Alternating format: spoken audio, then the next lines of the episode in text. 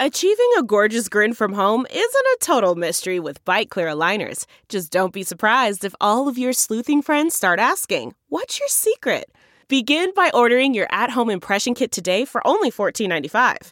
BiteClear aligners are doctor-directed and delivered to your door. Treatment costs thousands less than braces. Plus, they offer flexible financing, accept eligible insurance, and you can pay with your HSA FSA. Get 80% off your impression kit when you use code WONDERY at Byte.com. That's BYTE.com. Start your confidence journey today with Byte.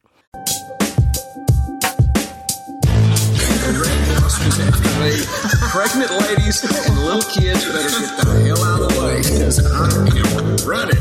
I'm like Forrest Gump, dude. I am running. So... the Titanic was the biggest ship on the ocean, but that didn't mean it was unsinkable. Okay.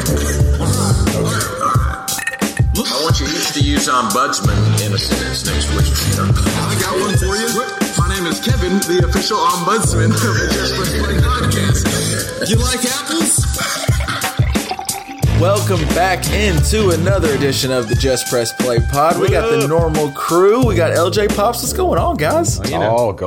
All going. You know, we are recording this. I believe this. I don't know what date this will come out. So actually, I'm not going to say. But you don't know we are recording this. Is the problem there? We are recording this as of Labor Day. So while a lot of you guys, you know, are recovering after a tough weekend, all you guys and girls out there, the Just Press Play Pod, we are grinding through. Yep, sucking it up. Yep, sucking it up. We're playing through the pain. No days off. A blister on our foot. We're not Antonio Brown. We're playing through it. Our helmets fit. Our feet feel fine, and we're here. And speaking of Antonio Brown and the Raiders, there's a lot of new faces all over the place when it comes to the NFL, but there's not a new face when it comes to where we're putting money down. Well, I want to talk about the presenting sponsor of the Just Press Play Pod, and that is MyBookie. MyBookie is the place to bet on football every weekend. They have better bonuses, more prop bets than any other sportsbook, period. And this year, MyBookie is hosting the first online handicapping super contest with first place guaranteed to win at least $100,000. That just sounds like a lot of money. $100,000. That just sound. I mean, that just feels good to say, even let alone if I can win it. You know, that's fair amount of money. That's a fair amount of money. Cool new contests are doing over at MyBookie, and MyBookie's it's the best. It's the only one I would recommend to our listeners. The only betting service that I would recommend, and that it's always the right play. You bet, you win, they pay. MyBookie has live in-game betting on every NFL game. They've got the most rewarding player perks in the business, and for all you fantasy guys out there, Uncle Tone's ears just perked up a little bit. You can even bet the over-under on how many fantasy points a player will score each game. So, like, you think Joe Flacco might actually throw a touchdown for the Broncos today? You can bet the over on that 9 points that he might have set for whatever. But, so right now, if you join MyBookie, you can get up to $200 in free bets if you use the promo code CHAIR. That is chair, as in like what we're sitting in right now to record this amazing podcast for you. If you visit MyBookie online today, that's MyBookie, and enter the promo code CHAIR when creating your account, that's CHAIR, you can get up to $200 in free bets.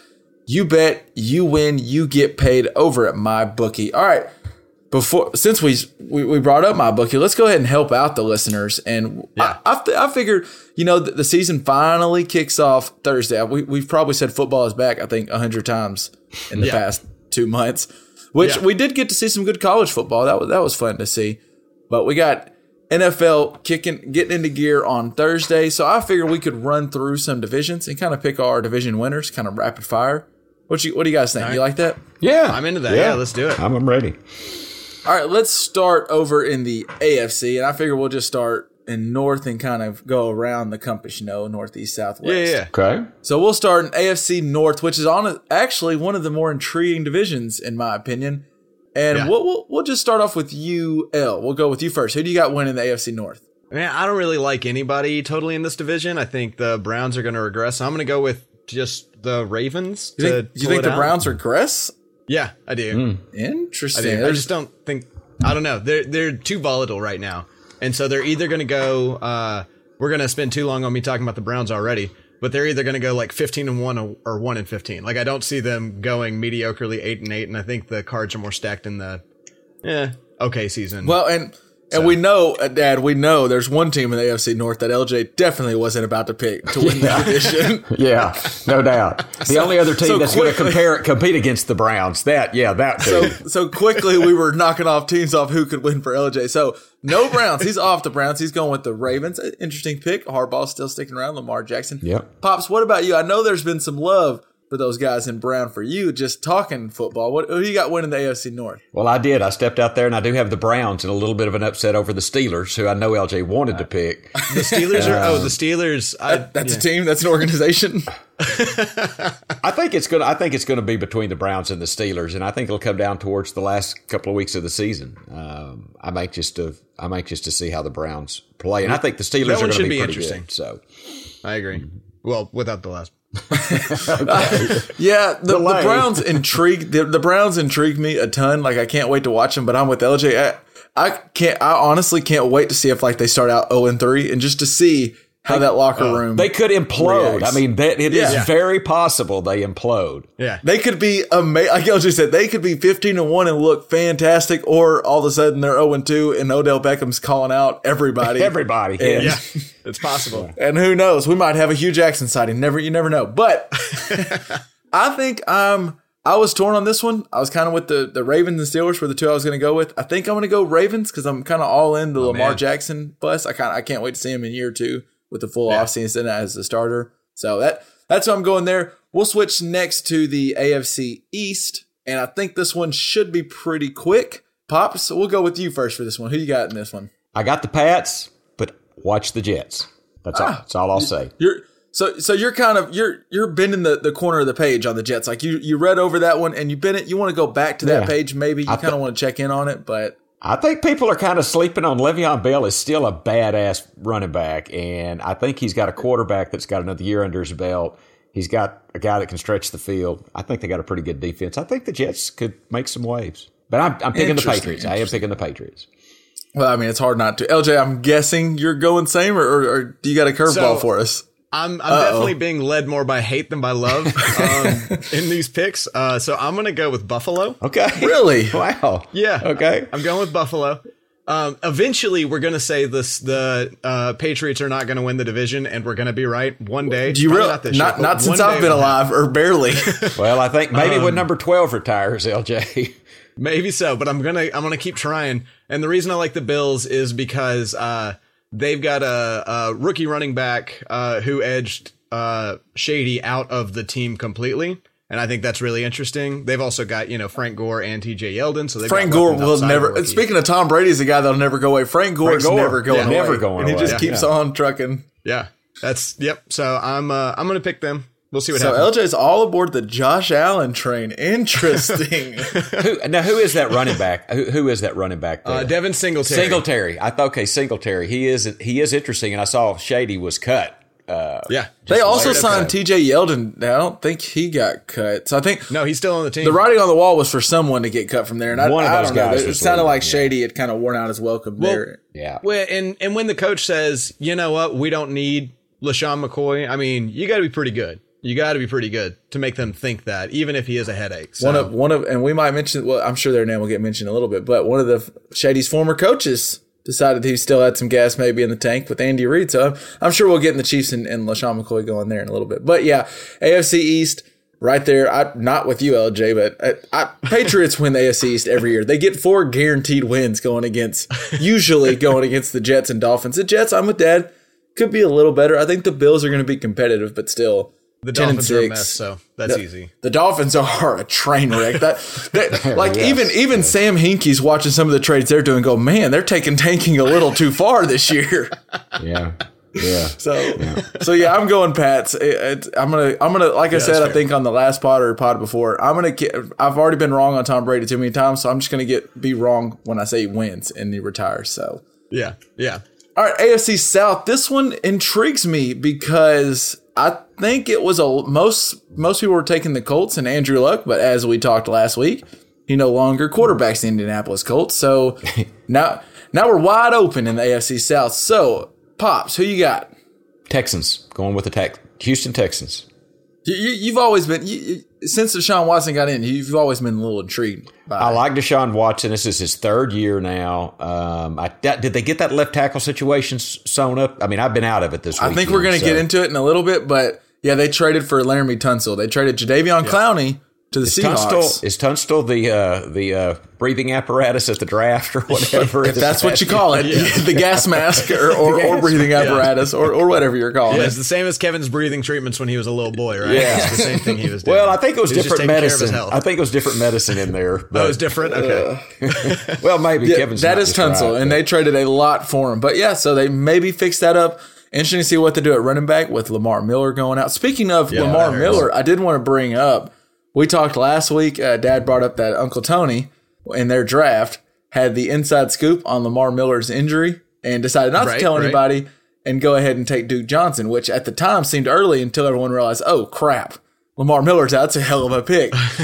Dad, I think last week you mentioned that he had the inside scoop with a little app, and actually, I learned from the younger Green. Prestige Worldwide actually hit me up and was like, that little inside scoop that Uncle Tone had was actually just a text from Jacob. From Jacob. Everybody needs to get the Prestige Worldwide app right now. We need the app because Prestige Worldwide hit the notification over to Tone saying, hey, just a heads up, Lamar Miller just probably towards ACL. And the very next pick in the draft for y'all was Duke Johnson at the Texans. So I just thought it was interesting that Prestige Worldwide hit me up to go, hey, just to let you know that inside scoop that Uncle Tony had was just a text from your boy. So Not a shock. I think Uncle Tony told me that was a subscription service. So, but you know what? He's probably paid something for that. Yeah, one way or another. All right. So before we got a little sidetracked, so Dad's going Texans in the AFC South. LJ, what say you on the AFC South? I'm going to go with the Colts still. Oh, you're going with Jacoby Brissett. Yeah, Mr. Brissett himself. Yeah, did you see the Colts just signed Brian Hoyer to be the backup quarterback? So literally New England's ex-quarterback room is now in Indianapolis. That's true.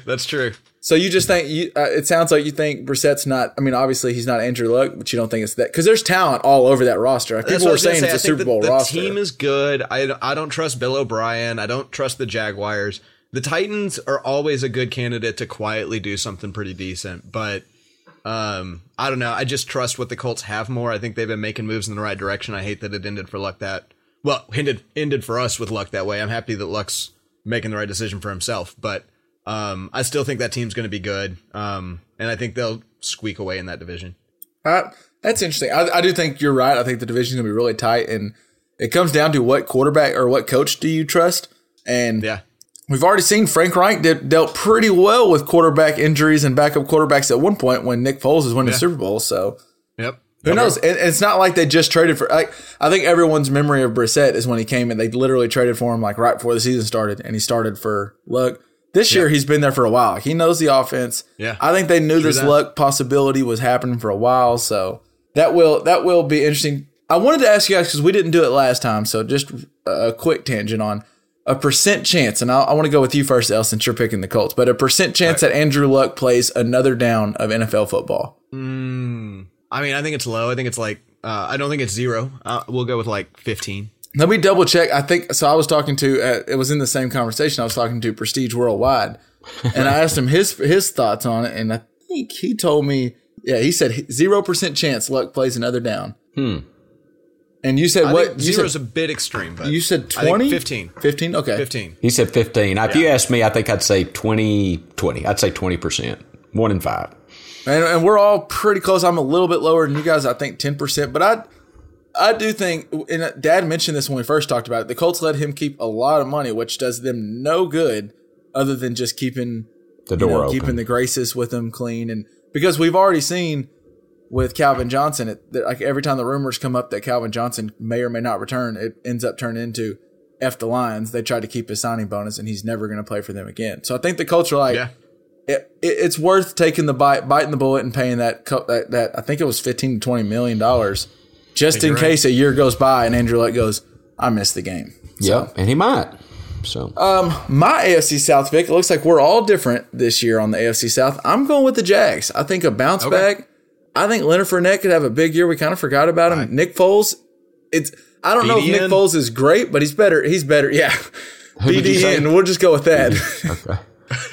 I think Nick Foles has got to be better than Blake Bortles, and there's still talent on the defense and on the and on the offensive side. I'm interested to see what they can do, and I just think that division's wide open. I don't trust Bill O'Brien, as LJ said, and I just need to see more from Brissett before I pick him to win it all. So, moving on to the last division in the AFC, and I think this one. Well, it depends who you ask. LJ may have a different view, but I think this one's a pretty easy call. It's kind of like the AFC East, where you should know who's going to win it. LJ agrees. LJ, who you got winning the AFC West? The Denver Broncos. No question about it. I'm glad you guys agree. We can move on to the NFC North now. So, LJ's all in. Joe Flacco. This is the Super Bowl Joe Flacco. He's back. I mean, do we need to discuss it at all? I think we can just move on, right? We're good? Bob said, are you in agreement? LJ made it sound like we're all in agreement. No, surprisingly, I'm not in agreement, but I think I'm still going to shock you too, though. I'm going to go the Chargers. I think the Chargers are my number two. I think the Chargers have a shot at this. What is wrong with you guys? Andy Reid has a habit of winning the division. Now, he will lose in the playoffs. You're right about that. He does win the division. You're right, but I'm going to stick with the Chargers this year. I think this is kind of Philip Rivers' last hurrah. I think he does it this year. Hunter Henry better come around. They better get Gordon in the stable, and they got a shot. But yeah, I mean they don't have their running back. I honestly don't know what they're doing at left tackle because I think Russell Okung is for sure out. So they might – well, every year they like to bring Antonio Gates back, and at this age he's probably big enough to play left tackle. So you know what? Maybe Antonio Gates will be blocking for Philip Rivers' blind side. So he'll line up backwards and just block him out. That's what he'll do. He'll box him out of the. It'll be just like he's back at Kent State playing basketball. Exactly. So did I pencil Kevin in for the Raiders? Go ahead and just pencil you in for the Raiders, Kev. So, no, I guess I didn't realize this was the long shot pick for the AFC West, but I'm going to go with the Kansas City Chiefs. Okay. Patrick Mahomes. And then that's all I need to say. Okay. All right. Moving on, I do think there's some interest in that fourth team in the division we didn't mention, but I think they might come up in a little bit. So, let's go on to, like LJ said, since there's total agreement in the AFC West, we'll move on to the NFC North, which also... I think there's a lot of possibilities here. I'm gonna start out for this one. Go first. I'm gonna go with the Packers. I think Aaron Rodgers. He's playing on two legs this year. He's not like holding this little like hissy fit with his coach and being a drama queen. He actually maybe has a coach he enjoys. I like the Packers to win that division. Pops, what do you got for the NFC North? I'm going to go with the Vikings, but I've got a little asterisk by the Lions. I think the Lions could make some noise. Really, but I'm going with the Vikings. Yes, I'm going with the Vikings. Well, see, I'm totally opposite with you on the Lions. I think they are just a train wreck waiting to happen. It's a reach. It's a place in the division right there. But I do. The Vikings are interesting. Like last year, a lot of people were picking them to win the Super Bowl, and we just they're pretty much bringing the same roster back. They just that's what they could afford to do with Cousins' contract. So because they're giving everything guaranteed to old Kirky Kirk. So we'll see what happens there, Mr. Mediocre. LJ, who are you going with on the NFC North? I'm also going to go with the Vikings because I thought the Chi-Town would come out of LJ. Well, you know, here's the deal is they lost. I think the key to their success is the key to the now AFC head coaching West. The Broncos, who are going to win the Super Bowl. Right. So, I mean, no, I do think that the hype is high and that defense had a lot to do with his brain. The offense is still like unstable. It's not unbelievable. And their special teams is a mess right now. We'll see if they get it fixed and figured out, but special teams makes a big difference. Minnesota, I think Kirk is underrated, like super underrated. I think he's very properly rated, but go ahead. And I'm not really sure about Green Bay's weaponry, outside of having maybe the best quarterback playing, but so I'm going Minnesota. You know, I do agree with you on, I think, that Vic Fangio loss for the Bears is going to be like we think of like when a big player leaves that'll hurt the defense. That defense is good. Obviously, we know Khalil Mack and there's a lot of talented players on the defense, but I think a lot of it was Fangio's system. And I think you'll see. I don't think Denver's going to win the AFC West like somebody on this podcast does, but that defense is going to be really good. When you give Fangio two good edge rushers, it'll be fun to watch. Yeah, but that division, I think it's a toss up between the Packers and Vikings. I think the Lions are just a train wreck waiting to happen. And I'm with LJ. I think the Bears there's a little, the Kool-Aid's really sweet, and we'll see if it lives up to it. In the NFC East, a division that always is close to some of our hearts on this pod, we'll go with you, Pops. I want to see if you're like LJ and you've been listening to too much local radio. Who do you got winning the NFC East? I'm going with those damn Cowboys. Going with those damn Cowboys. Also, that's who I'm doing. I just realized Dad loves the teams that don't have a running back currently on the roster. Yeah. He loves holdout running backs. Yeah. Well. Oh man. So just your Cowboys. Is there anything in particular you wanted? Like, why you think the Cowboys are going to actually? I mean, I do think that Jason Witten brings leadership back. I think they have a pretty good defense. Well, I can't. I wish I could be a fly on the wall for their film room. They got Jalen Smith signed pretty decent. What are you talking about? You want to be a fly on the wall for what? For the film room when they have Jason Witten, one of the best analysts of all time, back there in the film room, just commentating on it. No, I kind of hopefully BSing with you, but there's a leadership, and you like some of the defensive talent. I do think Dak Prescott, I mean, I think him working maybe without Zeke, I mean, it's going to be on his back. Let's see if he's got it or not. He's playing for a contract. I think Amari Cooper is the real deal. I think they're going to get Zeke back. I think and when they do, they're going to be hard to handle. They've got a good line. I think Pollard can probably do it a week or two, but they better get Zeke back. And I thought there was some kind of deal.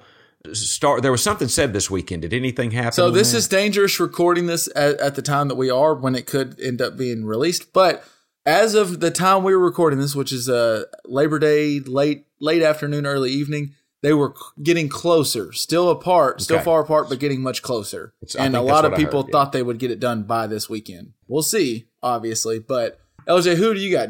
Are you with LJ kind of riding the Cowboys wave, or are you just laughing at us Cowboys fans just... Here's what I think is going to happen is I think the entire division is going to miraculously go 6-10.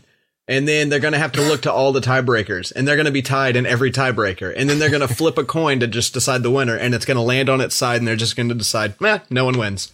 And they'll give 3 NFC wildcard spots out. Okay. That's what I think is going to happen. Well, I need to look now to see who the Cowboys play week 17, because I could have never. Let me look. I can tell you. Redskins. Okay, well, see, it's hard to think that it's going to come down between them and the Redskins for the division, because I think the Redskins are going to suck this year. Well, but it'll come down to that game, whether they get in the playoffs or not against Philly, probably. Whether it's Philly on week 16, they'll lose that to tie up the division, and then they'll have to beat the Redskins. Okay. And they'll have to beat a beatable Redskins team to get in, and they will struggle to do that possibly until the last second of the fourth quarter. So I am with that to an extent. I think Dak actually is going to have a great year. I'm excited to see what Kellen Moore brings to offense, because I think finally him as offense coordinator, it could be a train wreck, but I think it's going to be creative. And Jason Garrett's going to quit just going, let's run. And then when it's 3rd and long, throw a pass play. So it'll be interesting to see what they do when they get a little more interesting. But to win that division, if you look at talent on the roster, the Cowboys have a lot of talent. It's interesting because they don't usually draft well, but all of a sudden when Jerry Jones didn't draft, and they have amassed a lot of talent. Something changed, yeah.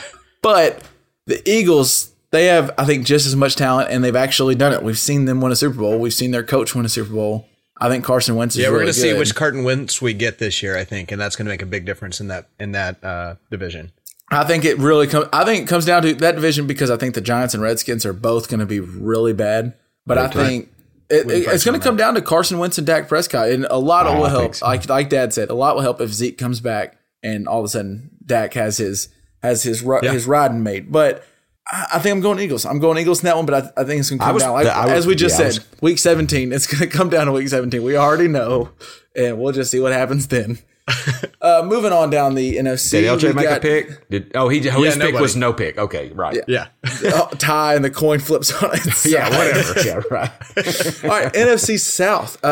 This division is known for I still think it's like, I don't know how many years in a row, but no team ever wins back-to-back years, and the Saints won it last year. Dad, are you going with the favorite again? No, actually, pause your thought, Dad. We're going to LJ to start off this one. Just saying, I want to check that information, make sure it's true. See, that's why we need. See, when LJ says a stat, that's why he always sounds so smart, Dad. Yeah. Because Dad, LJ must be saying the truth. He must have checked it. Yeah. And then me and your but you did say it. The way you said it, Kevin, is I think it could be maybe. Let's see how long it was. So yeah, it's confidence. Let's see. Saints won it back-to-back for the last 2 years. And the Panthers won it back-to-back from 13 to 15. So it's completely worthless. So yeah. Either way, whether you should, one, this should teach you just to take everything I say with a grain of salt. Two, it's tough to win this division back-to-back, but it's happened a few times here recently. So do you think that trend continues, LJ? And the Saints win it again. What do you got? I kind of think, I don't really want to say, I think the Falcons win this division because I think it's do or die for them, and they recognize that. I don't think Breeze. I like Breeze. I don't think he's going to have as great of a season as he's had in the past, and I still don't trust their defense. I don't care what they do to try to plug holes. It's just I don't trust it. The Saints defense, or yeah, Saints defense. All right, Pops. What do you think? He's totally out on the Drew Brees. Well, not totally out. Just don't think they win the division. I really think this division, especially, is Cam healthy? I don't think he's healthy. Shoulder. They said he's playing week one, but that doesn't mean he's healthy. Okay. He played a lot last year and wasn't healthy. If Cam is anything to what he has been, I think this is maybe the most difficult division to choose, because I think you got the Falcons, the Panthers, and the Saints, and the Bucks. I mean, with the quarterback whisperer, who knows? So I really am excited to watch this division play. But yes, I'm picking the Saints again. I think Drew Brees can do it. I think he's got, the best running back in the NFL behind him in Kamara. I think Latavius Murray is different enough than Mark Ingram. I think they'll complement each other better than Ingram. And then they sign Michael Thomas. And Ingram and Kamara complement each other really well. And you're saying better than that? Yeah, no, I think better. I think Latavius Murray, I just kind of feel like he complements. He won't take as many carries away from – I think Kamara will be on the field more. But when Murray gets on the field, he will be able to do something with it. He'll get more playing time for Kamara, and that's a good thing. I guess that's what I'm getting to, long story short. Well, and I don't know if I'm necessarily agreeing with you on Kamara being the best running back, but as far as explosive players and guys that you just want the ball in his hand, however you do it, like he's right there. And I think Sean Payton's the kind of guy where he's going to find a way to get him the ball in creative spots. It's not going to be just running the ball, throwing, put him at receiver, all over the place. This division, to me, I'm with y'all. It's tough. I think the two toughest divisions were the AFC North and the NFC South. AFC North more because I think every team's probably mediocre. And this division because I think every team's really good. I really think I could see the Panthers, if like Dad said, if Cam Newton's healthy, I could see the Panthers making a Super Bowl run. I could see, obviously, the Saints, if Drew Brees doesn't drop off, making a Super Bowl run. Falcons, I think they were hurt a lot last year, especially on defense. Yeah, and I think they could easily make a run. And I'm with Dad. I'm buying all. Buccaneers defense is going to suck, but I think Winston may throw 20 interceptions, but I think he could throw like 35 touchdowns and a shit ton of yards and put up a lot of points. So this whole division is tough. I'm going to roll with the Falcons. I think I'm with LJ. I don't like them to win a Super Bowl or anything, but I just think the defense is better. That offense is still. I don't think Matt Ryan's elite, but he's right below. He is right below the elite class. And he has some hella good weapons. I mean, we all know Julio Jones is good. Calvin Ridley, Devonta Freeman, if he's healthy. Austin Hooper is a good tight end. Sanu. They could be good. Yeah, I'm going to go Falcons. I kind of wanted to be a wild card because I think there's always a weird division winner. And I thought about this being my weird division and saying the Bucks win it. Buffalo. But yeah, I don't know what to say. All right, moving on. So we're me and LJ are in agreement in that division. I think that might be the only time we've agreed so far. Now moving on to the NFC West. We know the Rams have been running this division for a little while now, at least since Sean McVay got there. LJ, what say you on the West Coast for the NFC? Well, I think this one's also hard because the 49ers were really not sure what we've got there because they were so hurt last year. Yeah, they're just an enigma wrapped up in a conundrum. I have no idea what to do with them. I totally agree. So, I mean, we know that the Rams are good. We know that the Rams are – like, there's no question about it. I think the Seahawks just got a lot better, and the 49ers are an enigma wrapped up in a conundrum. But I think I like that enigma to be the division winner. It's kind of a shot. But I do like them. I like what they've got going on. I think they made good. Bosa, right? Yes, Uncle Tony. I mean, Bosa's gonna if he ever plays, Bosa's gonna revitalize that defense. I think they're gonna be good though. Genuinely, you have seen. I don't know for sure if Garoppolo's actually completed a pass to his team yet in the preseason. Well, he throws a lot more to the other team than he does his team so far, especially against your Broncos. He's the opposite of Nathan Peterman. Okay, so. He is the, I look bad in things that mean nothing and look good in games. That's always been his thing, whereas Nathan Peterman's great in preseason, great in practice, and then shows up for the regular season and doesn't know how to play football anymore. So, well, interesting. Did you see Garoppolo had, like, it was an article I think it was like a week or two ago. They were asking him about how he's throwing a bunch of picks and stuff. And he threw out this thing. He was like, well, actually, I throw a lot of picks because in the preseason, I don't care. And I'm trying to test what receivers can do what. And that's why I'm throwing these balls that aren't that great. It sounds good, but it also sounds like, you know what everybody like has and they always sting? Buttholes and excuses. And it's what it sounds like from old Jimmy G. But last year, I was all on the hype with Jimmy G, and then he tore his ACL. It could be a 2-year injury. Sometimes those ACLs, I feel like they don't step into throw. Yeah. So I'm hesitant on the 49ers. I'm interested in them, but hesitant. I'm going to that division. I'll go ahead and you can go last, possibly. But in that division, I'm going to go with a little bit of a shocker. I think the Seahawks. I think after trading for Jadeveon Clowney, I really like that trade. And they're Russell young, Wilson. And they were good young last year. Yeah, I'm interested to see what the departure of Doug Baldwin with him retiring. I just kind of think he was kind of the heart and soul of that team. Yeah. And between him and Earl Thomas, I felt like they were the heart and soul and leadership of both offense and defense and just that team. And now they're out of both of them. So we'll see what happens. But it's kind of like same reason I picked the Eagles. We've seen Pete Carroll win a Super Bowl at this team before, and they have, to me, the best quarterback in the division. So I'm going Seahawks to win it all. Or win it that division, not win it all, but win that division. Pops, what about you? Real quick, why did Doug Baldwin retire? I mean, he was not too old. He wasn't hurt, was he? I mean, he only made one decent contract. He didn't make a lot of money. He also, where he went to school, the same place that the other recent departure, Andrew Luck, they both went to school at Stanford. So maybe it was, I've made enough money. It's not worth the injuries. It's not worth it. He's 30 years old. He never got that huge deal, Pops, like you're saying, but he got a good one. He got a really solid deal. But he probably didn't even play that out, did he? I don't even think he played that contract out that he was in. And also, I think – go ahead, El. Well, I think something worth noting is that the Seahawks have proven that they don't really like giving the big deal. Yeah. And so he'd have to get it somewhere else. And is he really willing to put his body on the line to maybe make nothing out of it if he gets hurt in this year or something like that? Yeah, and you got to see – I think it's just piggybacking off what LJ just said. Look at what he just saw in his own locker room with Cam Chancellor. We've mentioned him before on the pod where – his career derailed so fast due to spinal and neck injuries. Yeah. And then Earl Thomas, we saw the way it's a business. I mean, he kept playing even though he didn't have his long-term deal and broke his leg. And Baldwin thought, that could be me. You know, Baldwin wasn't certainly the guy that quit at halftime or anything like that, or retired at halftime. But I just think that was another one of those odd retirements that kind of got swept under the radar a little bit because I thought, wow, I really thought Baldwin had 2 or 3 really big years still in him and probably did the smart thing. Yeah.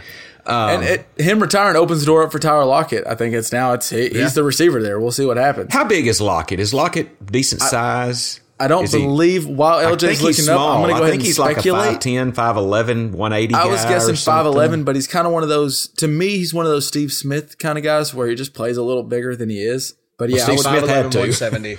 How much? Okay. 5'11", 170. Okay, we were close. But still, 170's, that's slight for NFL, but...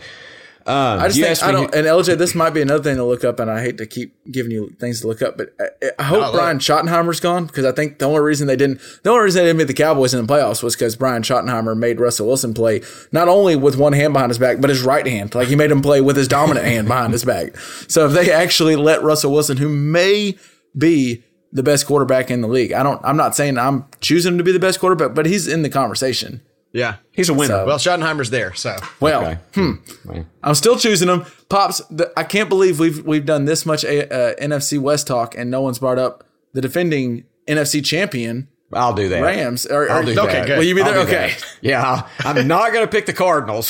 So yes, I'll pick the Rams. The Rams still have Aaron Donald up front. I'm really interested to see what Gurley is this year. I just have no idea what to expect of Todd Gurley if he's. I mean, he was only the best running back in the league until the playoffs last year. So I'm anxious to see what happens there. You still got all those receivers. You got Goff. You got McVay. I like the Rams. I like the Rams in the NFC West. Do they still have C.J. Anderson behind Gurley or who's there? No, he went somewhere else. He went to the Panthers. Right? Oh, no. Right. No. He came from the Panthers. No, he didn't go back. Yeah, no. The Lions. He's at the Lions. He's backing up Kerryon Johnson. He's backing up Kerryon Jones. Yep. So who's Gurley's backup? I think that's pretty pertinent to their success this year. Daryl Henderson. Daryl Henderson and Malcolm Brown. Yeah. Okay. And I think Henderson's a little more the guys, what I've read. Well, yeah, and the Rams are interesting because, like you said, Pops, we don't know where Gurley's at and if he's ready to go. But do you remember, guys, do you ever remember the days where you weren't all, or where you were always ready to go? Well, if you want to increase your performance and get that extra confidence, and we're not talking about on the football field, we're talking about in the bedroom, then listen up. BlueChew.com. That's blue like the color. Blue Chew brings you the first chewable with the same FDA-approved active ingredients as Viagra and Cialis, so you know it works. You can take these suckers anytime, day or night, on a full stomach or empty, so when the moment comes up, your Blue Chew is ready. And since they're chewable, they work up to twice as fast as any pill, so screw that little blue pill. Get this little blue chewable. And that means you can always be ready whenever any opportunity arises. And if you could benefit from some extra function and more confidence where it counts, Blue Chew is the first fast and easy way to enhance your performance. Most guys talk a good game, but Blue Chew actually helps you follow through. Blue Chew is prescribed online and shipped straight to your door in a discreet package, so no in-person doctor visits, no waiting in the pharmacy, and best of all, no more awkwardness. I think this pod has a lot of awkwardness just in general between us in our lifetime. So we don't have to worry about that with this Blue Chew.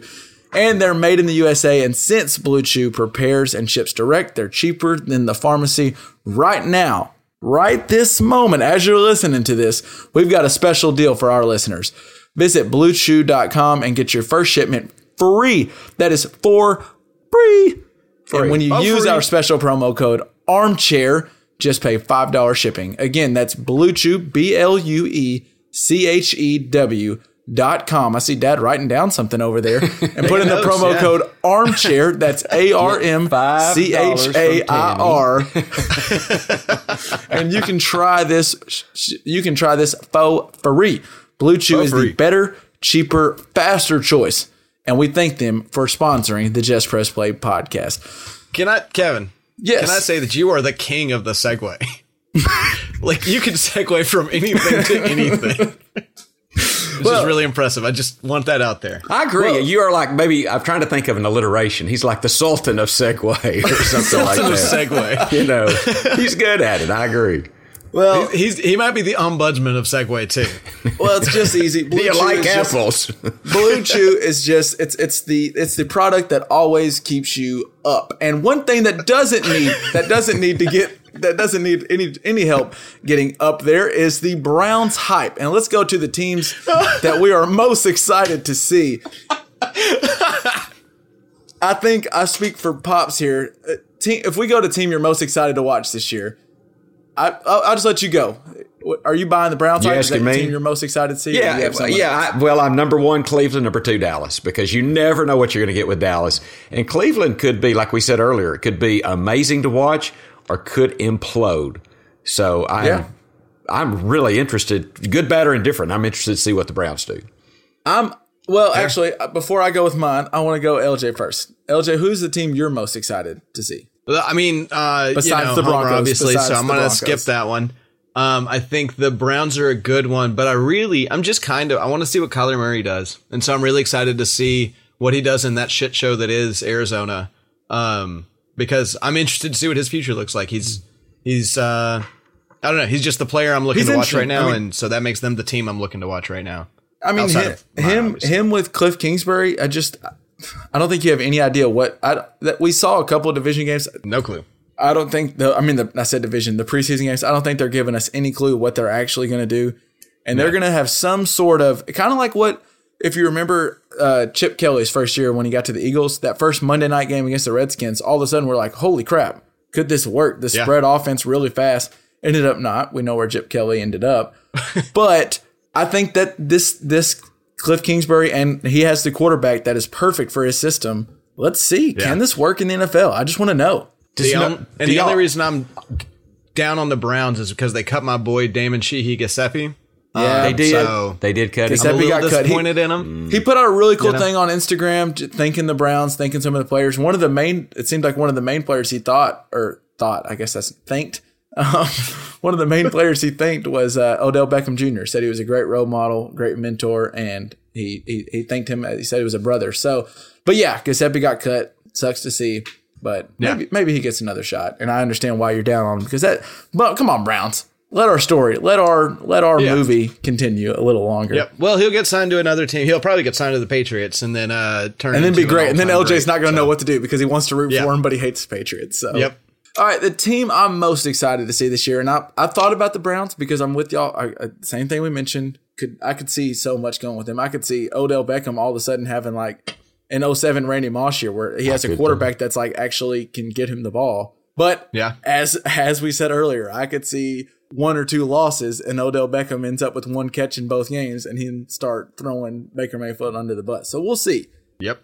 I'm interested. But the team I'm most excited to watch, I think, is going to be – and I bet Dad feels a little bit of this, the Texans. I want to know what the hell are the Texans doing? Is it going to work? I think they have the quarterback. They got Deshaun Watson. And if they're watching close, they just watched the Colts screw over a franchise quarterback with Andrew Luck. Mm-hmm. If you're Deshaun Watson, you might go feel that same route. If they don't figure something out in a few years, maybe he goes ahead and retire. So I think the Texans know we need to protect our guy, and they have a guy. And we hadn't even mentioned Deshaun or DeAndre Hopkins. They got a guy for him to throw to. Yep. I think the other interesting thing there is that they really need to win some big games soon. They really need to get that. They've got a limited window since they traded away pretty much every draft pick they had. So, agree. And that division's wide open with Luck retiring. Yeah. Mm-hmm. They may have. I think it's pretty safe to say. I think they have the best quarterback in that division.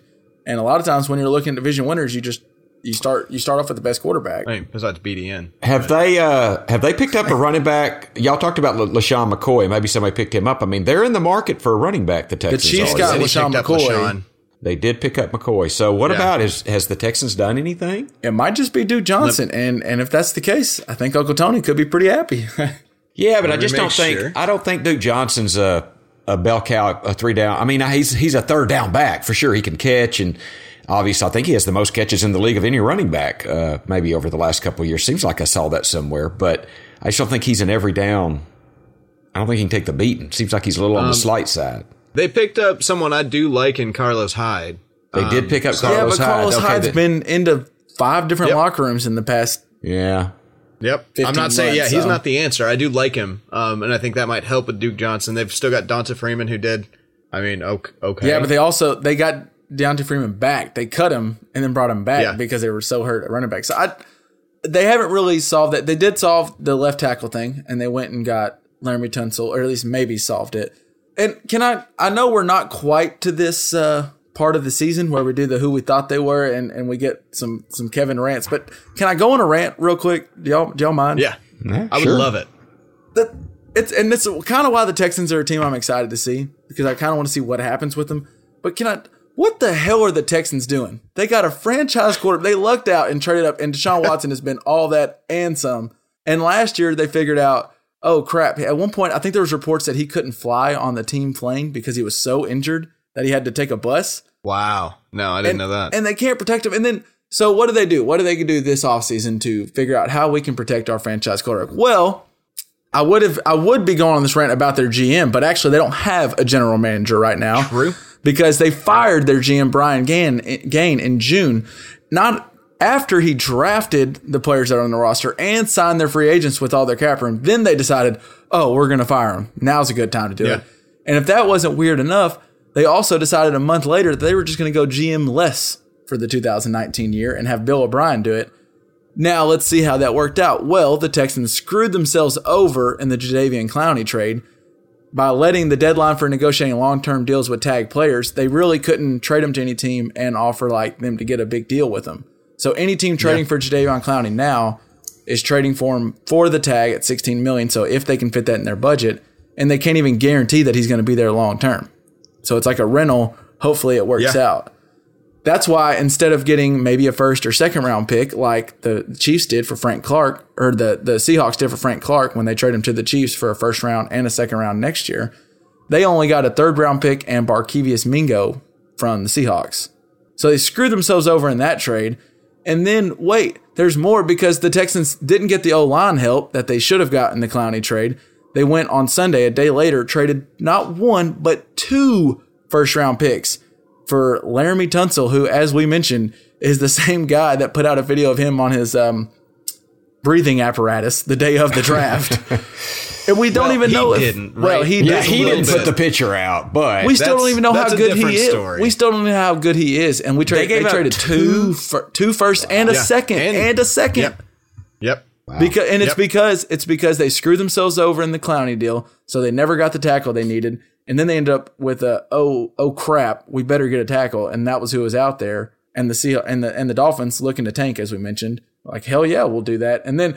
I didn't want to get down the rabbit hole of poor Josh Rosen. If he ever gets in I thought it was bad for him at the Cardinals. If he ever gets in on the Dolphins, at one point there was thought of Josh Rosen could ruin an NFL roster because he's too outspoken. I think the NFL is going to ruin Josh Rosen by getting him killed because he can't play with the poor offensive lineman. So my rant basically is the Texans are idiots.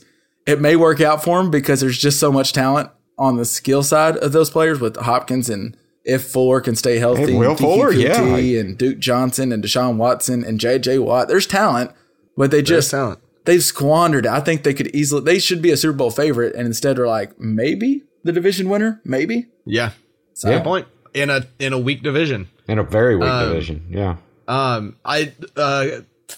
was just watching something a second ago when they were talking about it. Actually, looks like the reason that the Texans are going GM-less is because they were trying to make a power play to pick up like a Patriots GM or something like that. They wanted Nick Caserio, the GM. I think he's either GM of the Patriots, like assistant GM, but they tried to do it like they tried to backdoor it and like steal them from the Patriots. And got the busted with some tampering charges. Yeah. And the Patriots were like, hold on. And they busted him. Then they basically had to go back with their tail between their legs, and now we're living through that right now. Because they're going to get – I think they're going to get Caserio next year, but now they have to wait. If they want that GM that they want, if they want him, they have to wait now for a year. So they're like, well, we'll just go GM-less. So now Bill O'Brien, who is questionable as it is as a coach, is now the coach and the GM. Yep. And it's clearly not working out that well. And GM by committee, I mean, if you guys ever heard the phrase that a camel is a horse drawn by committee, committees are not necessarily the best at making decisions. Dad, what did he just say? I don't even know what that means. A camel is a horse drawn by committee. Is that what you said? So that's what I said. Okay. So I misheard him. I know. We heard him right, Ryan. I have no idea, Kev. What the hell does that mean? It means like if you take a committee and you're like, create a horse. Well, there's going to be some idiot in the back saying, well, let's get some humps. You know, let's get some humps just in case we need something to sit in.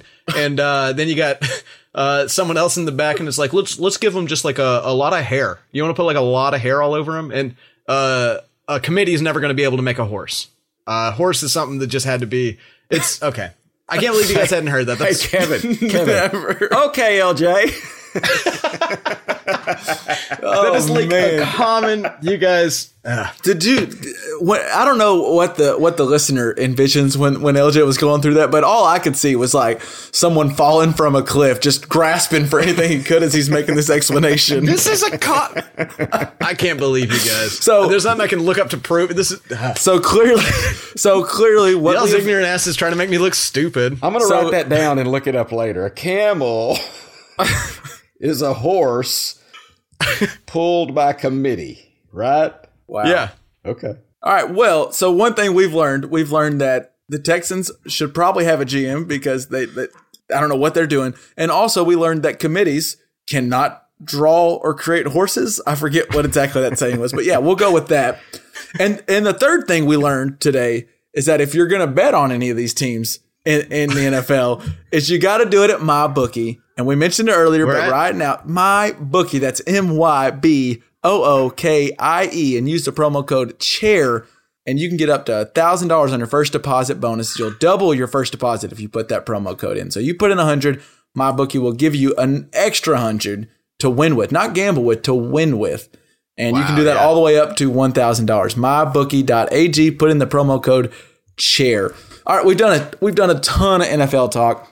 And we're all pumped for the first week of the season. But LJ, I kind of want to get into, you mentioned something. You really just gave us a sentence when we were in the group text earlier, so I have no idea where you're going with it. But something about just music, and it's different now than it has ever been. What were you saying earlier in the group text? Yeah. Okay. So I set that up really good. If you didn't notice. Yeah, that was the segue right there. I gave me too much credit earlier. Yeah, you're like the Browns of segues, I think. You know, There's a lot of potential there, but sometimes it implodes. No, okay. So music, I think, is completely different than the way that it was back in the, let's say 60s, right? In the 60s or earlier, music was like if you listen to a recording of something, it was a recording of a moment, like a moment in time, right? Like everybody was standing in a room together. They played this song and they picked whichever take was the best. And so, if Paul McCartney curses really loud in the background in the best take, well, they just leave that in. Like that's a part of the take. And it's this moment of excitement or pensivity or whatever. And nowadays music is really like the instrumentalists, they walk out of the room a long time before the song is finished. Like there is a lot of producing that happens. They go through 40 different takes of guitar. I mean, like listen to Glass Animals and tell me that they just did that live in one take. Like they didn't. It took some artistry to create that outside of just them playing instruments. And I think that has fundamentally changed the way that like music is viewed. But then the next step to that, I've just realized, I didn't realize that you could change music on streaming services right now. Like, for example, Young Thug had a song come out. He had an album come out and then later replaced that one of his songs with the exact same song, but now featuring Machine Gun Kelly. And so if you liked the version without Machine Gun Kelly, that song's like basically gone from the internet. Like you don't get that song anymore. And I think that's like when I think about like album, like owning an album, it's really neat because like now in the modern take of it, because it's what the artist originally put out, like, deadlines and everything happened and they put out this piece of material. And now you can continue changing it like conceivably forever. Like when would you consider that an album done? You'd never have to. You can just keep changing it. But they're changing it hopefully for the better, right? So we're getting better music. It's a living, breathing creature. It's not just a time, and which I guess is also kind of what we're talking about. Like when AC/DC had their first big album, that was a time and place. They created it. It was done. Yeah. It was happened. Right. And that's always going to be that time. Whereas now, if Young Thug could always change his album, well, it's not a time and place. That's just I don't know. So here's an example of where I think this is like a bad thing. If you are a fan, I know you are, Kevin, of the Carter 3. Right. There's a song that you can't get on that album anymore. It's not on any of the streaming services. Which one? I can't remember which. Let me look. I believe it's called Something on Fire or whatever. Oh yeah, On Fire. I think it's just On Fire. That's what it's called. Carter 3 track list. You can't listen to that. That's a great song on the album. Well, there was a song, and I think it was that one.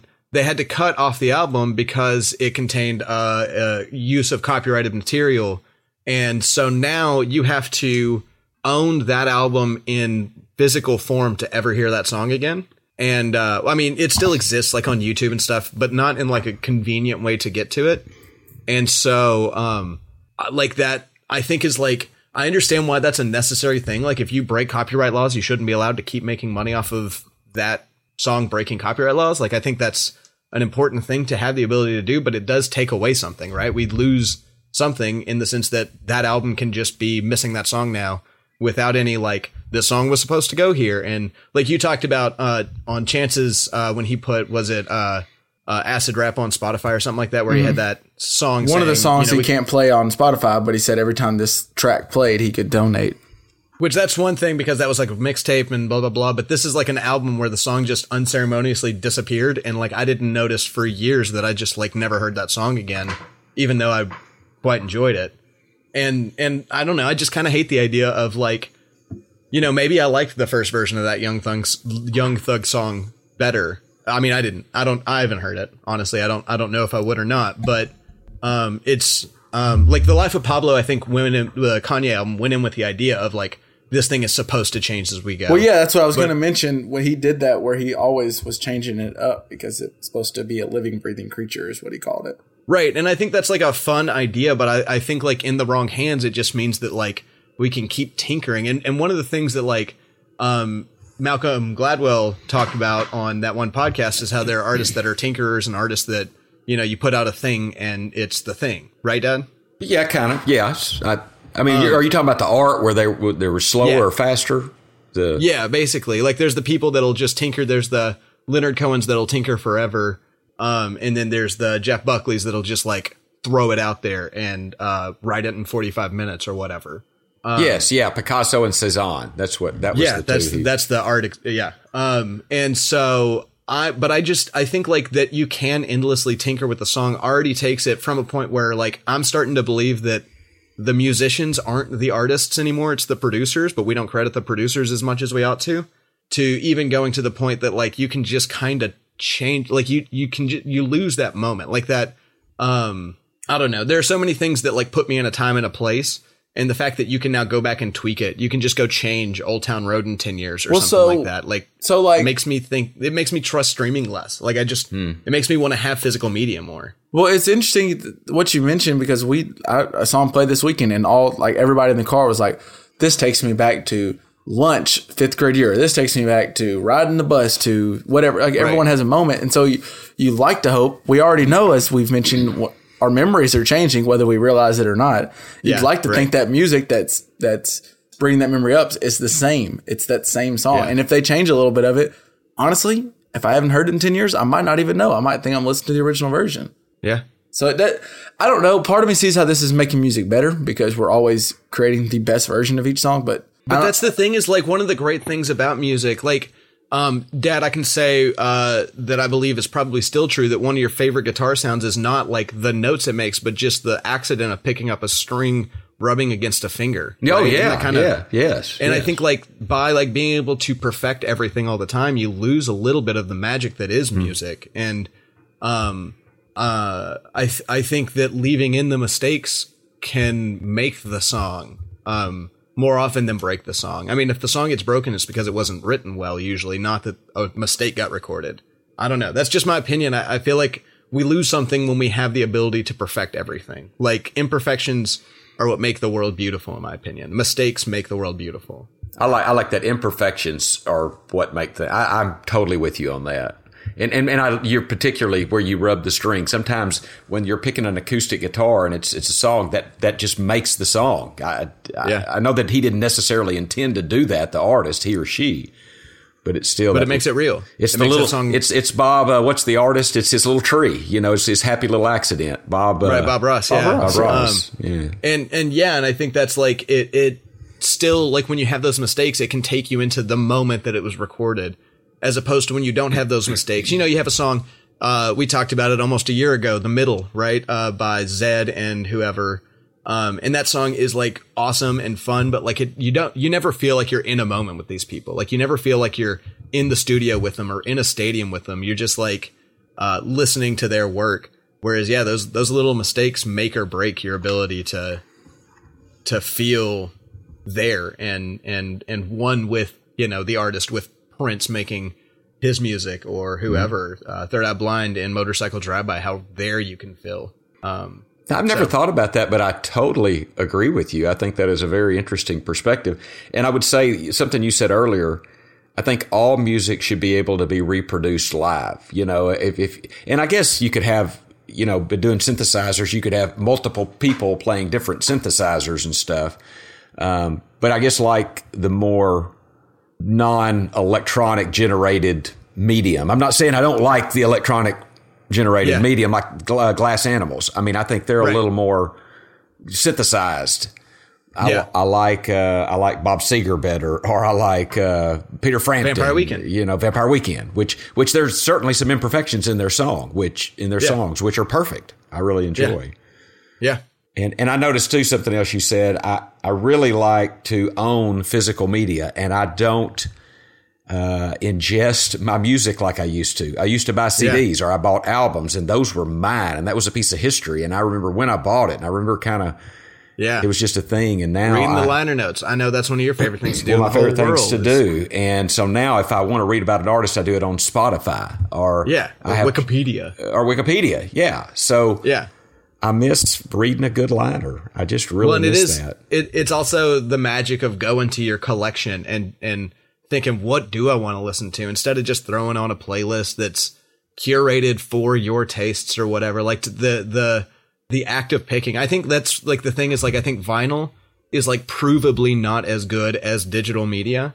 As far as like the technical, I mean, it's just not as clear and beautiful, as the potential of digital media. But what it does have is this like moment where you have to go to your stack of records and pick which one you want to listen to based on your mood, instead of some machine telling you that you're in the mood for Fleetwood Mac. You have to decide you're in the mood for Fleetwood Mac. And I don't know, there's something beautiful about that. So are you saying that I should not throw out my CDs? Because I've heard conversations with people going, I don't know what to do with my CDs. I have so many. I'm not throwing mine out yet. I know Tammy would like me to get rid of mine. I'm not. I'm holding on to them. Well, and one day I agree with you, Dad. I think like what I have now, I'm more into holding on to than I was 6 months ago. Like 6 months ago, it's like, I don't care. It's just taking up space. But right now there's like this desire to have that ability, even though I don't ever really use it. But I think in like 20 years, we're going to be saying like, it'll sound the same. Like you should hold on to your CDs as like, you should hold on to your wax cylinders. Like they are just going to be a dead media that we just don't use anymore. And so there's no use to have. Yeah. But even if you don't use your CDs, like if, like you said, like it's possible that happens, but it's also possible, like we talked about with vinyls, where they become like they kind of they come back up in popularity, yeah, but still value, sure. Like Dad has behind him. I know that the listeners can't see this, but yeah, like, because I've got album covers behind me. As yeah, like art, even if I don't use those CDs as to listen to, I can make something out of it. You know, like, I can make that a cool ass decoration for my game room or whatever room. And even kind of like Dad does with that bookshelf. If you have a bunch of CDs, you can make your whole wall like your collection of CDs with different like shelves or something. If someone asked me, I wouldn't throw them out if I were you, just because like you said, LJ, now I can't go on Spotify. I might not even realize that I couldn't listen to that. I think it's Playing With Fire is what it's actually called, but a song on Let me make Carter sure. 3. I really want to know. I want to let people know what it is. Well, I think that might be it, because I remember when the album came out, that was one of my favorite songs on the album. I thought it was just interesting. And the chorus is what I really like, which is probably what they can't use because I bet they don't have the rights to it or something. But I forgot about that song because I bet it's never on there when I go to Spotify and listen to it. And I just, now it just got out of my memory because I don't see it. And now like as soon as we get done, I'm probably going to YouTube because I want to hear that song now, because I just feel like I haven't heard it in a decade. Yeah, you haven't. I mean, they got sued over Playing With Fire in 2008, which is, I believe, the summer the album came out. Maybe the summer before that. I don't know. Well, but it was one of those summers. So it was pretty quickly. And yeah, it's actually having to do with it sounding too similar to the Rolling Stones, Play With Fire. And so, that song hadn't been on probably Spotify since Spotify was invented. Wow. And it's funny because we talked about memories. Like I have a distinct memory. If Jordan or Davey are listening to this, they know we would spend some times up in Jordan's room on his big stereo system. We'd play the Carter 3. And that song was one we always like. When that one came on, we turned it up a little bit more, you know, it was just our jam. Yeah. And I don't know. I hate the thought that someone can go in and change something that means something to you. Like music is so inherently emotional and intrinsic, and like songs can mean more than the event that you tie them to. And the fact that someone can go in and just change that, it feels like you can edit my memories. It almost feels like there should be some kind of thing on the song when you click to play it. Like this is different than the original verse, you know? Yeah. Yeah. Because it's just like we talked about. It's, I mean, totally different in a way, but like same what we talked about with deep fakes, where you don't know what's true and what's not. Like now I don't know if I'm listening to the original version of this song, the song I fell in love with when I was whatever years old, you know? Well, and the only reason that I know about this Young Thug thing happening is because they added a feature to it. If they didn't add a feature to it and they just decided to edit the song, I might not ever know. Like, and then you're like, was my memory wrong? Like we talked about memory. Like you're like, oh, this is different than what I remember it, but I must be off. I must be forgetting. And so who knows? That might happen a lot. You might have somebody come in and tweak it and say, you know what? The vocals were a little low in the mix in this song or whatever. I don't know. I guess maybe what I'm saying is we're poised for another band like Wilco to come out or Mumford & Sons to like bring us back to this like more acoustic. I think, you know, it's the pendulum swinging.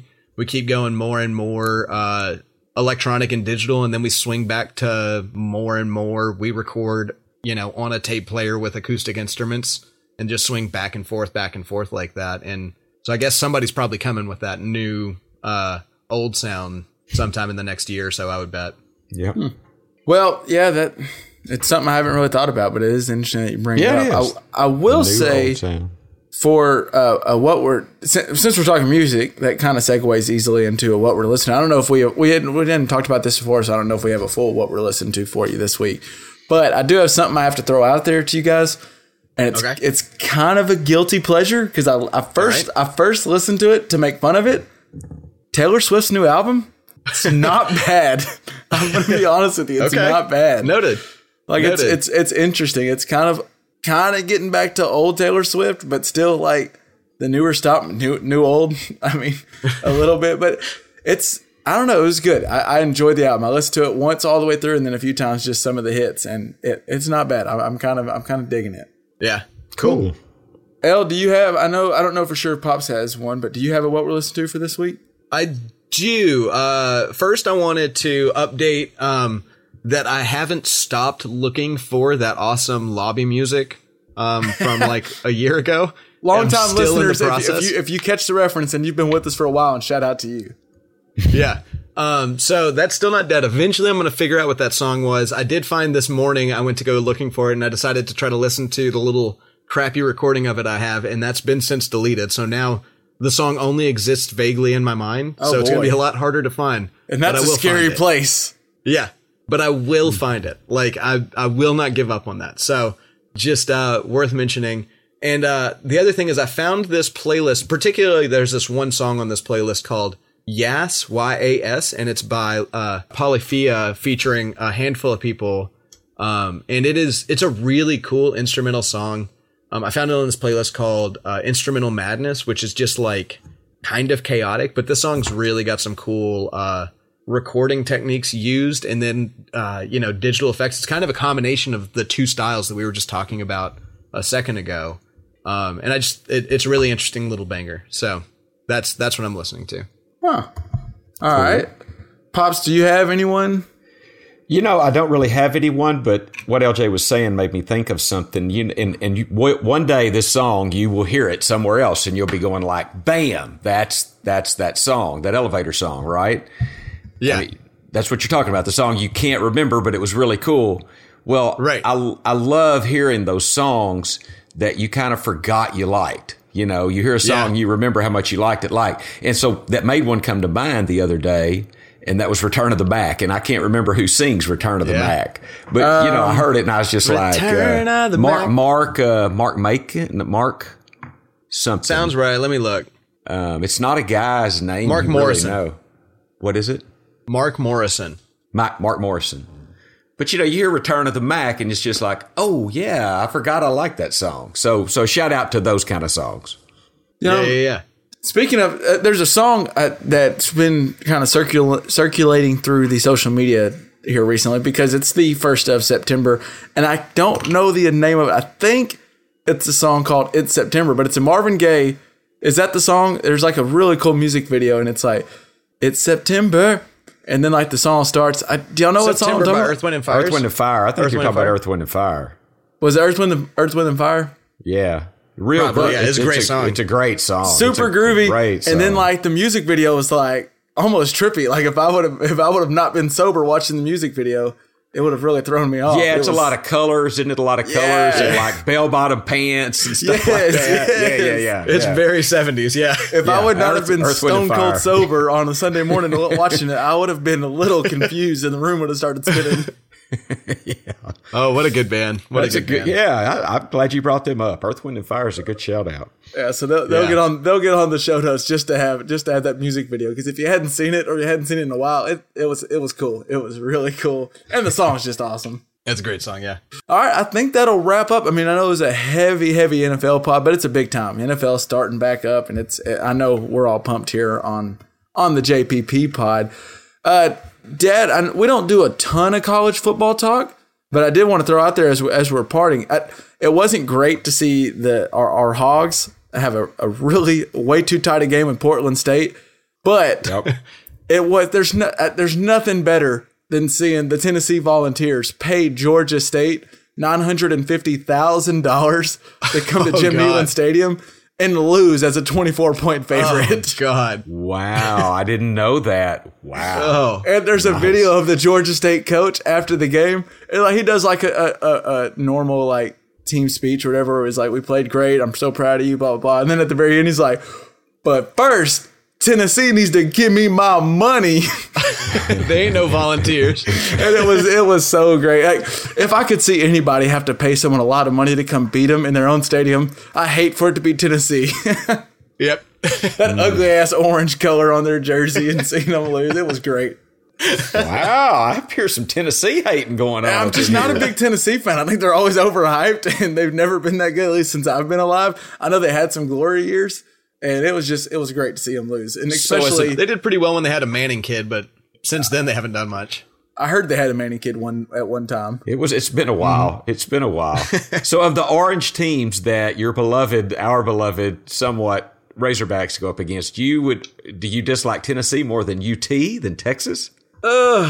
That's tough because I probably if I knew more Tennessee fans, it'd probably be Tennessee number one. But since I know so many Texas fans, and I'm sure Texas fans say the same about Arkansas fans, and I get it. No, they don't. They don't care about you. Texas fans seem so elevated.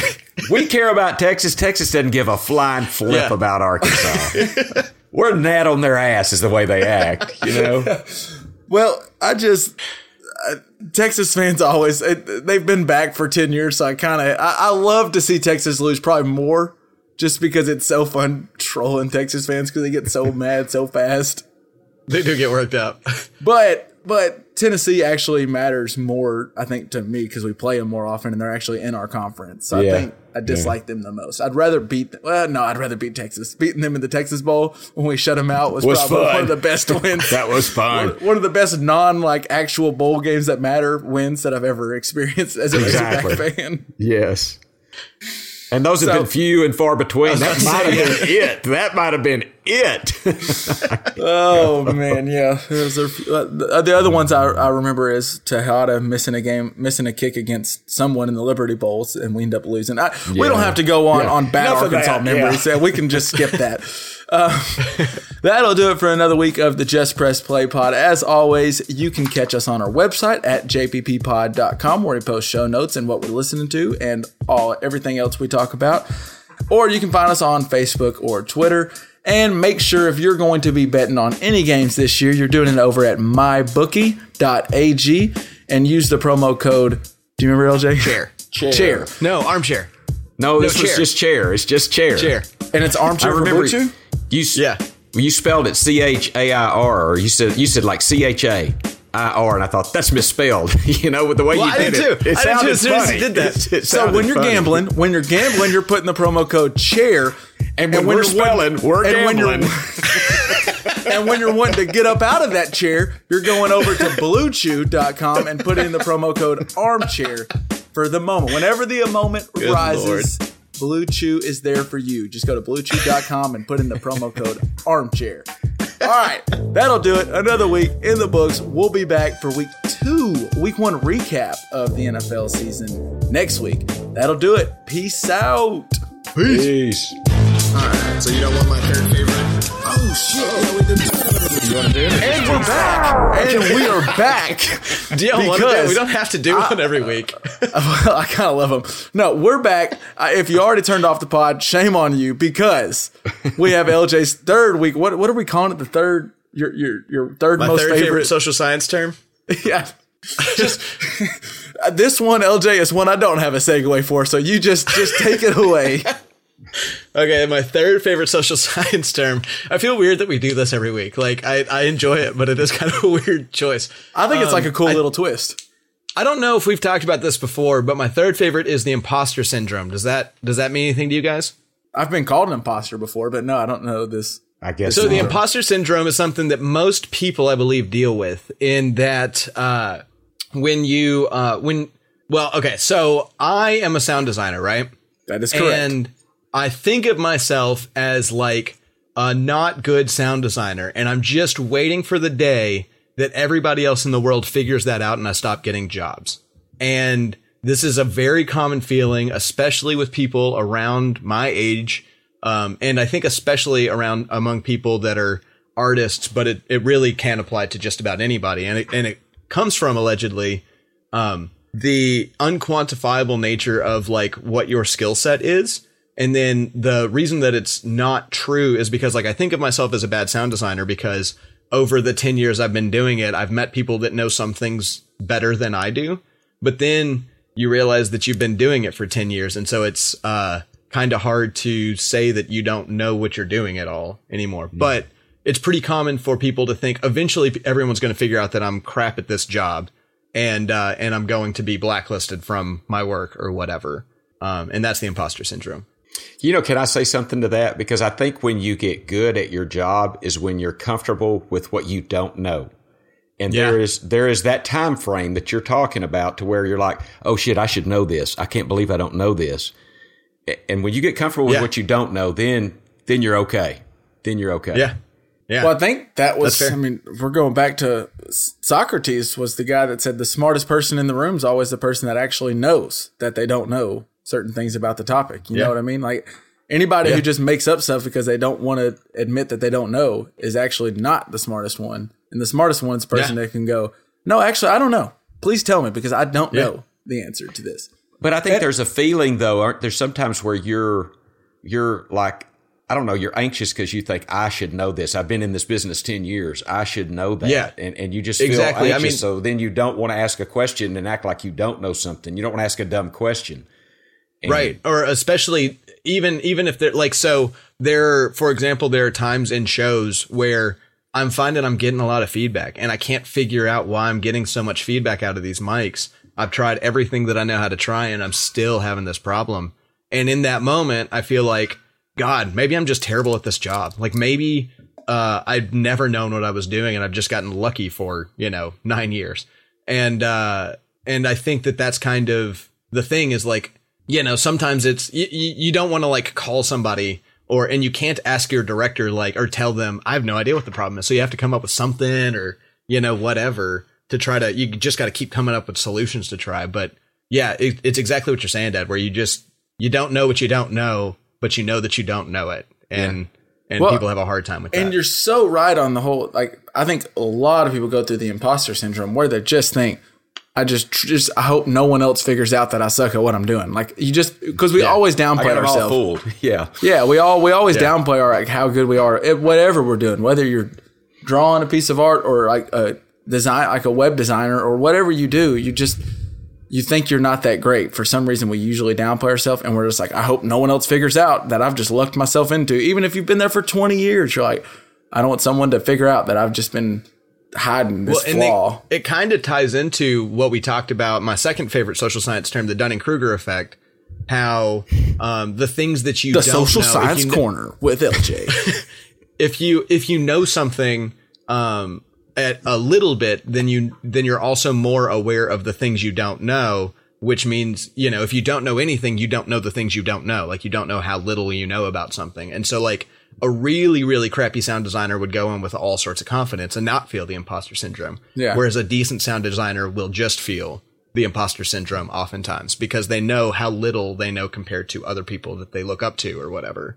So, So that was number three. That was number three. And if you want to catch any of LJ's his top two favorite social science theories, you can find them on the other episodes. We have them at the end of, I think, the past 2 episodes or the past. Well, I wasn't on one in between. Okay. So if you just want to skip the one with Tony on it, which I would suggest anytime. I'm just kidding, actually. But yeah, 2 out of the last 3 have like whack-a-mole over here. Bam, bam. Either way, you should do is go ahead and subscribe and download every single podcast and listen to them all. And if you're not listening, just play them and turn the sound all the way down to your phone so that you played through it all the way through. Wait, what? Is this something like a camel in a committee or what is that? I don't know. I'm telling you, that's a saying. That's got to be my fourth favorite. I do feel like there should be like a little drop we have for LJ where it's like, and now we have social science with someone that has no prior knowledge in social science besides Wikipedia. That's pretty good. That's pretty accurate. I think like the next thing should be too is like if I come up with one, then you guys have to like try to tell me what it means before I explain what I think it means.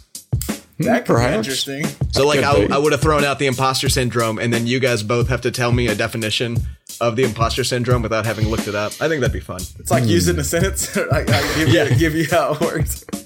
No, that could be good. I think that could be fun. Well, I don't have a fourth one locked and loaded, but I bet you by next week I could. So I can't wait until that text on Sunday afternoon that I'll just like fourth social science theory in the bag. Yeah, it's ready. Yeah. All right. Well, that'll do it. Another week. Peace.